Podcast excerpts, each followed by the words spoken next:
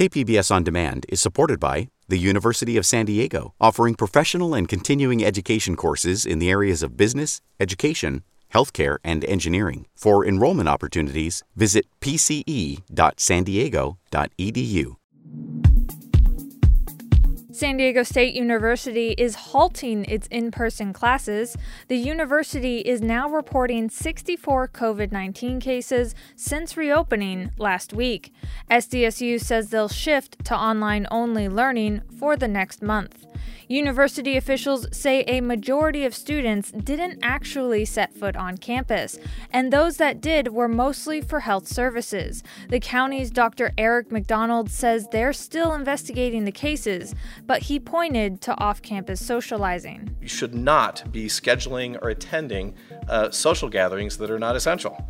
And the essential job of a student is to participate fully in education, and most of that is online. He says there haven't been hospitalizations, but he expects the number of cases to grow.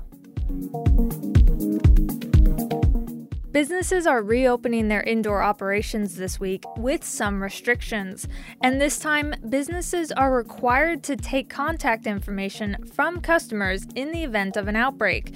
The local chapter of the California Restaurant Association says they've been working closely with county health officials, but they were caught off guard by the new mandate.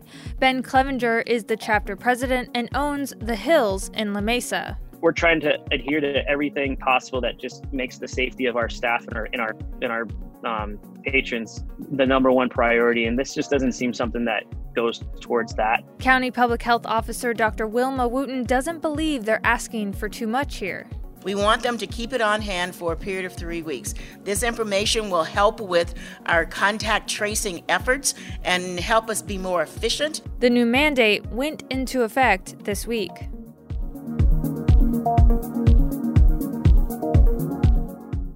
The clock is now ticking for California cities, housing agencies, and tribal authorities to apply for HomeKey. It's a six hundred million dollars plan promoted by Governor Gavin Newsom to buy hotels, motels, and apartment buildings to get people without shelter off the streets. I've long believed uh, that homelessness is solved through permanent supportive housing. I said it many, many times uh, that shelter solves sleep, but housing and supportive services solve homelessness. HomeKey follows on the heels of Room Key, which has sheltered twenty-two thousand homeless people in rented rooms since April. five hundred fifty million dollars of the money comes from federal coronavirus relief funds, which must be spent by the end of the year. I'm Annika Colbert. It's Thursday, September third, and you're listening to San Diego News Matters from K P B S News, a daily morning news podcast powered by everyone in the K P B S newsroom. Stay with me for more of the local news you need to start your day.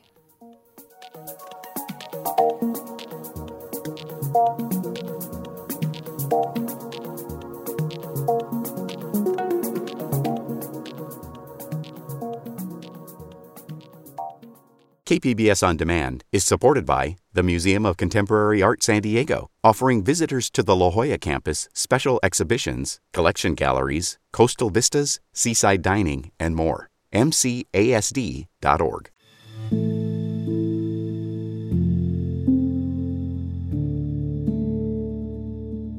San Diego County gyms are allowed to reopen this week, but there was one gym that remained open for two months unlawfully despite public health orders to close.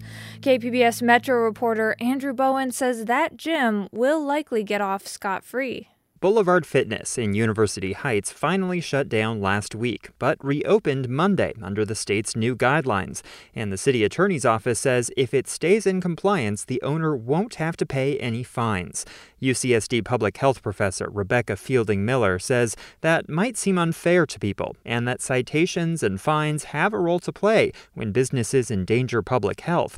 But she says social pressure can work too. And I think it is perfectly appropriate to reinforce those social norms for us as a community to say this is unacceptable social behavior. Brian Welch is general manager of Point Loma Sports Club, which obeyed the county's health order while Boulevard Fitness flouted it.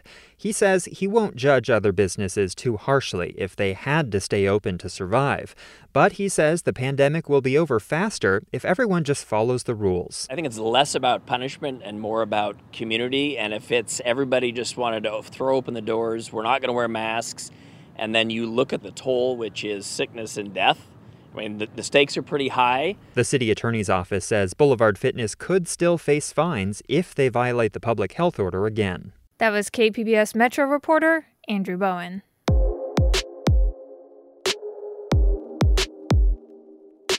San Diego County Catholics can once again have services inside their churches.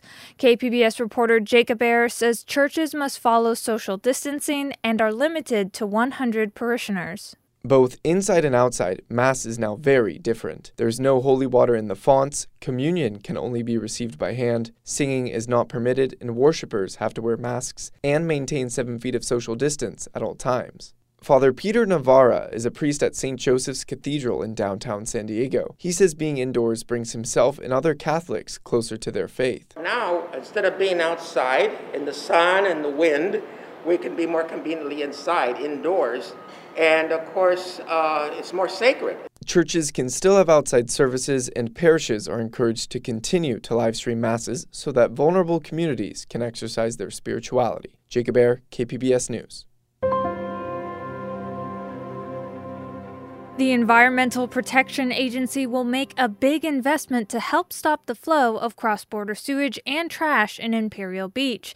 K P B S Environment reporter Eric Anderson has our story.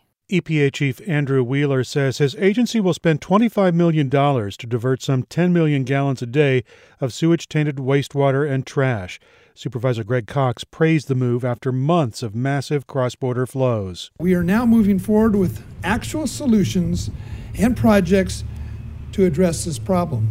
Imperial Beach Mayor Serge Dedina says his city has endured a sewage apocalypse. And making sure that my kids, all our kids, and all our residents, our Border Patrol agents, our Navy SEALs, and all of us uh, can swim and surf and have the best day of their lives at our beautiful Imperial Beach and Coronado coastline. The E P A is also working on possibly spending three hundred million dollars more for a long-term solution to the sewage issue.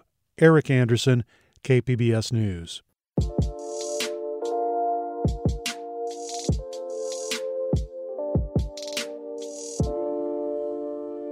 For about a century, San Diegans have been buying their electricity from San Diego Gas and Electric, but the city's agreement with the company is about to expire. Mayor Kevin Faulconer says he plans to put a new agreement up for bid to private utilities, but community activists want public power. K P B S Science and Technology reporter Shalina Chatlani has our story.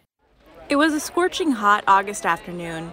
Over a dozen activists lined the stairs of the tall brown skyscraper at one oh one Ash Street downtown. The building was once occupied by San Diego Gas and Electric's parent company, Sempra Energy. Activists gathered here to announce a new coalition with an ambitious goal. A city-owned utility. The city bought one oh one Ash in late twenty sixteen for hundreds of millions of dollars, but it remains empty because it turns out it's filled with asbestos. Activists say the building is symbolic of wasted money, just like the high rates San Diegans pay for electricity. We're paying eighteen thousand dollars a day to pay for this un- uninhabitable building. The current franchise to S D G and E is delivering a million dollars a day in profits. That's former energy journalist Craig Rose. He says San Diego Gas and Electric customers pay the highest rates in the state, while cities with public utilities like Sacramento have among the lowest rates. Engineer Bill Powers says a public utility could help the city better reach its ambitious climate change goals. Solar power for all, battery power for all. Then there's another reason these activists want public power now. Timing. Interest rates are at historic lows, and now they say is a good time for a big infrastructure investment. But city leaders aren't on board. The mayor and key members of city council say breaking away from a contract with a private utility at this time would be too hard and cost too much money. Meanwhile, activists pledge to continue their fight to have public power, like thousands of cities across the country, including about forty-five that operate in California. It sort of boils down to we can control our own reliability. Barry Moline is executive director of the California Municipal Utilities Association. He says reliability and meeting aggressive environmental goals are two of the main reasons cities opt for public power. We have a different motive. They're focused on profits. Our focus is on controlling costs. He brings up the Sacramento Municipal Utility District. The utility formed in the forties and offers residents among the lowest rates in the state, with nearly half of its energy mix coming from renewable sources. But Stanford Energy lawyer Michael Weera says buying the private utilities' poles and wires costs billions of dollars. You can't just take them for free. You have to pay the owners of those assets. Also, Weera and others say it's highly likely S D G and E would sue to block the city's move. It is wildly complicated to arrive at a number, and it creates an opportunity to fight. It took Sacramento two decades of court fights to ultimately municipalize. These realities resonate with San Diego's current leadership. For me, uh, it's an it's a no right now. Councilmember Barbara Bree has consistently said public power isn't on the table right now. It is not free to take over those transmission lines. Second, I have no confidence in the city to operate anything. San Diego hired consultants earlier this year to look into the feasibility of public power. They estimate the cost for taking over S D G and E's gas and electricity infrastructure as ranging from around two billion dollars to just under five billion dollars. In all low to medium cost scenarios, which are most likely, the reports say the city would ultimately save money with a public power option. But in the least likely high cost scenario, public power wouldn't be worth it. And that's the advice Mayor Kevin Faulconer took. His office is moving ahead with an auction to take bids from private utilities to take over the franchise. As for S D G and E, a company spokeswoman said S D G and E is a good partner and plans to submit a competitive bid.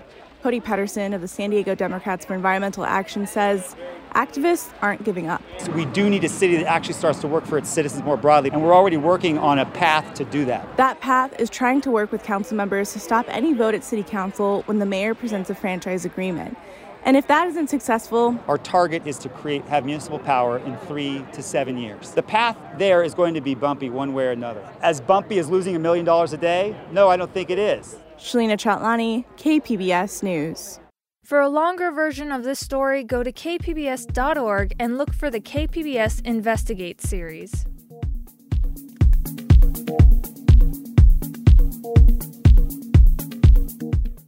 Coming up on San Diego News Matters, deaths at home from covid nineteen are up in San Diego County. Nobody helped us, nobody called us, nobody said anything about how I can take care of him. A number of these people received little to no medical care before they died.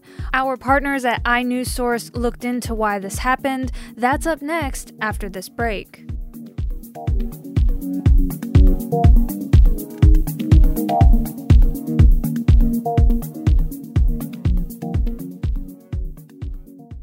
K P B S On Demand is supported by the University of San Diego, offering professional and continuing education courses in the areas of business, education, healthcare, and engineering. For enrollment opportunities, visit p c e dot san diego dot e d u. An iNewsSource investigation has found deaths at home are up across San Diego County since the pandemic began. Some of those deaths involve covid nineteen victims who received little or no medical help. iNewsSource investigative reporter Mary Plummer has this story on a family in San Marcos. When Hector Navarro Lopez got sick, he and his wife tried to get medical help, but they were turned away. When they arrived at North County Health Services in San Marcos, the husband had a mild cough and a normal temperature. Clinic staff were screening patients at the entrance. His wife, Noemi Arroyo Ramirez, says the staff quickly retreated inside once they learned he had a fever of one hundred one the night before. They say, oh, you have fever before? Well, I have one oh one last night. Oh, no, I we can't see you. We can't. her husband would have a phone call with the doctor instead. During the call, the doctor told him to stay home and get back in touch once he had COVID nineteen test results. This was the only medical care he would receive before the day he died of the coronavirus, a week and a half later. County medical examiner records reviewed by iNewsSource show that some people died of COVID nineteen with no medical help at all. He never told me he, he was in pain. When Navarro Lopez's test came back positive, his wife called the clinic to report the results. She left a message but says she never got a call back. At their home in San Marcos, she cared for her husband, relying on things she'd seen on television, Google search results, and her own intuition. She gave him Tylenol and moved her children into a hotel so they wouldn't get sick. She checked his temperature every hour. I ask every single time, do you feel okay? Are you okay? You don't have fever? You don't have, um, I mean, pain or respiratory problems? And he said no. Her husband woke early one morning saying there was a problem with his legs. He looked okay, but his wife called nine one one. When the ambulance arrived, he didn't want to go to a hospital. He he sit down in the in the bed and he said, um, I'm okay now, Flaca. Uh, I'm fine. I feel better. And I was so worried because I don't know what happened with him. I want at least um, the doctor check him and see what happens inside to take a, I don't know, x-rays or something to see what's, what's wrong. She says he walked normally to the stretcher, but shortly after he left, things took a turn. He had two heart attacks and died on the way to the hospital. When his wife remembers that day, her mind turns to how helpless she felt, how alone. Nobody helped us, nobody called us, nobody said anything about how I can take care of him. The clinic where the family tried to get help declined to comment on Navarro Lopez's care. County public health officials say they attempt to reach every positive COVID case for contact tracing, and that people tested at public clinics, like Navarro Lopez was, are contacted by public nurses with care instructions. Inside their apartment, memories are everywhere. Pieces of wood that Navarro Lopez had picked out to make the family a new T V stand, photos and athletic trophies. The couple's three youngest children walk outside to their dad's bedroom window, the place they last saw him. So for us to not even be able to hug him or, like, you know, feel him, and to just kind of like see him through a window, like, it was definitely something that uh, had a big impact. That's Hector, the couple's twenty-two-year-old son. He says when he learned his dad had died, his legs went numb and he felt like he might collapse. But he knows his father would want his children to go after their dreams and work hard in his memory. He wouldn't want us to be sad or crying over his loss, because that's just how he was. He, everything he would do, he did for us. Navarro Lopez was just fifty-two years old and had no underlying health conditions. That was iNewsSource investigative reporter Mary Plummer. This story was co-reported by iNewsSource investigative reporter Jill Castellano. iNewsSource is an independently funded nonprofit partner of K P B S. That's it for the podcast today. Thanks for listening.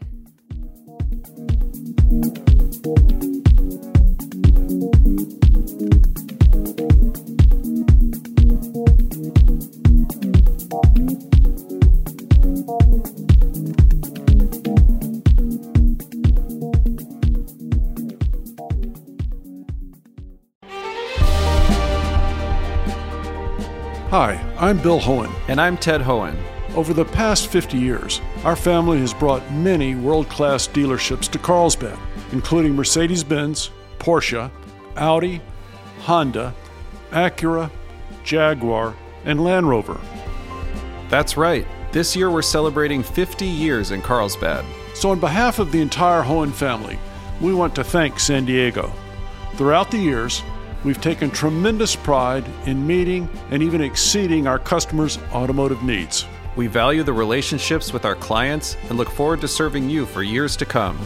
We invite you to visit one of the Hohen Carlsbad dealerships or hohen motors dot com.